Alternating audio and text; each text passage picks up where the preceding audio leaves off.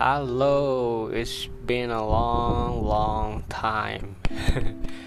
Oke, okay, uh, eh, udah hampir sahabat kayaknya gue nggak update uh, podcast ini. Uh, been busy lately uh, kerja dan kemarin sempat sakit. Uh, kali ini gue mau ngebahas uh, a little bit different topic dari apa yang gue udah temain dari awal uh, yang kayak gue bilang tadi gue bisa sakit ya sakit hmm, mah bukan mah lagi sih itu udah GERD GERD takut Oke, okay. uh, eh, GERD itu apa? Bisa kalian searching sendiri uh, singkatannya apa? Karena gue juga lupa GERD. Intinya itu uh, masalah lambung juga. Uh, gue udah didiagnosa mah akut kemarin baru-baru ini. Da, dan gue pengen di podcast kali ini gue pengen nge-share uh, pengalaman gue terus pengobatannya seperti apa penang penanggulangannya seperti apa uh, karena uh, gimana ya banyak orang yang menyepelekan masalah lambung ini kayak apa sih sakit perut doang gitu. Nggak no no no no no no. No no it's not just a stomach. It's so hard kalau misalnya udah ke lambung ya. Oke. Okay jadi uh, eh, gue pengen ceritain dulu dari pertama gue kena lambung. Uh, dari tahun uh, eh, gue pertama kali kena itu tahun kemarin dan itu sempat tiga kali bolak-balik UGD saking sakitnya dan gue nggak bisa nahan sakitnya. Dan itu harus diinjeksi obatnya. Uh, kalau ke klinik dia udah udah pasti sering karena mah. Cuman uh, kalau sampai UGD baru tahun kemarin sih juga udah lumayan sering.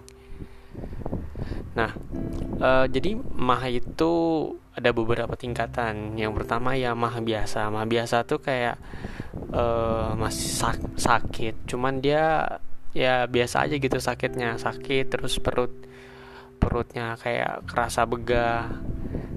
Itu obatnya uh, banyak sih dijual di di Kimia Farma atau di apotek-apotek gitu.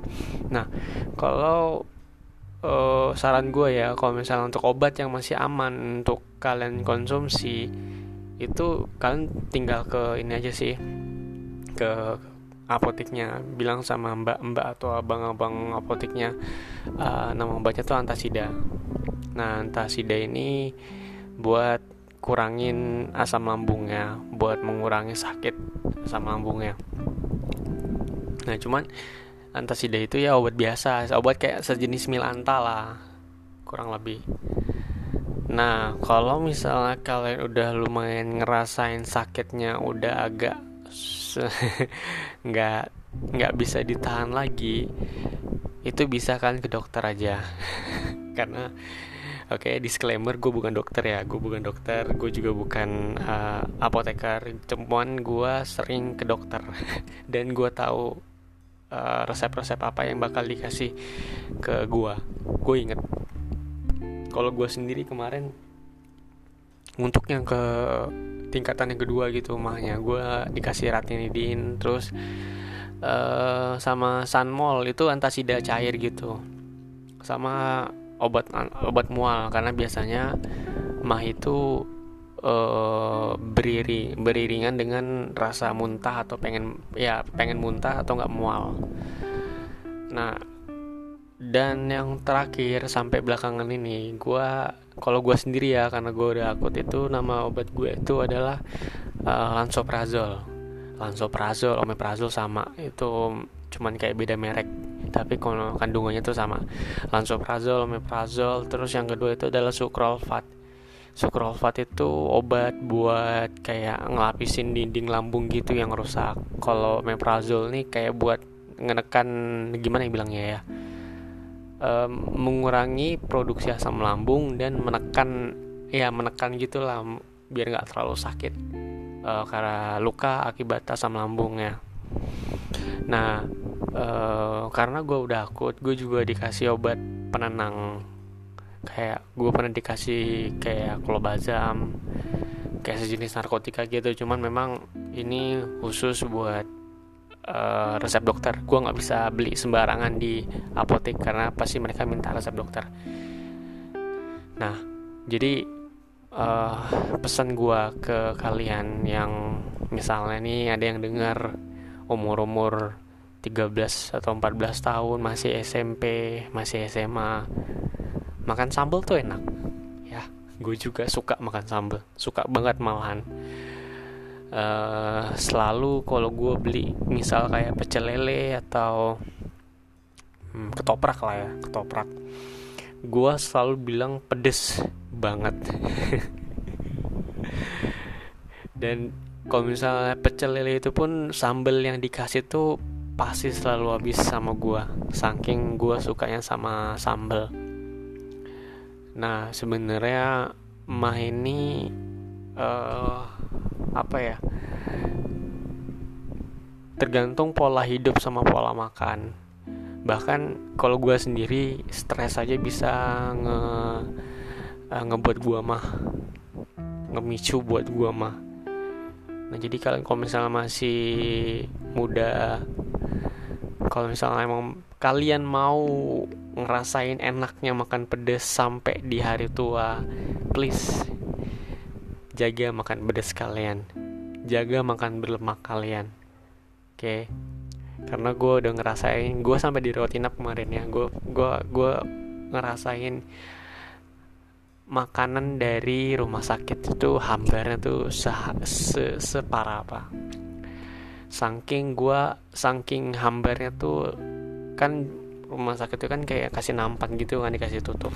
Nah setiap kali gua buka tutup makanannya tuh gue selalu pengen muntah mual. Saking kayak ngerasa anjir hambar. Ini makanan hambar gue nggak bisa makan. Dan selama gue dirawat inap itu gue nggak pernah habis makan makanan dari rumah sakit. Dan semenjak gue didiagnosa mahakut ya kalau misalnya gue pengen makan cabai nih bukan cabai sih makan sambel ya makan sambel. Ya gue tuh cuman kayak secuil-cuil gitu gue ambil. Nggak nggak nggak nggak ganas kayak kemarin. Nah jadi buat kalian yang masih muda atau yang sekarang pun jagalah makan sambal kalian jagalah makan makanan berlemak makanan ber, ber bersantan karena itu bisa memicu alkohol juga ya.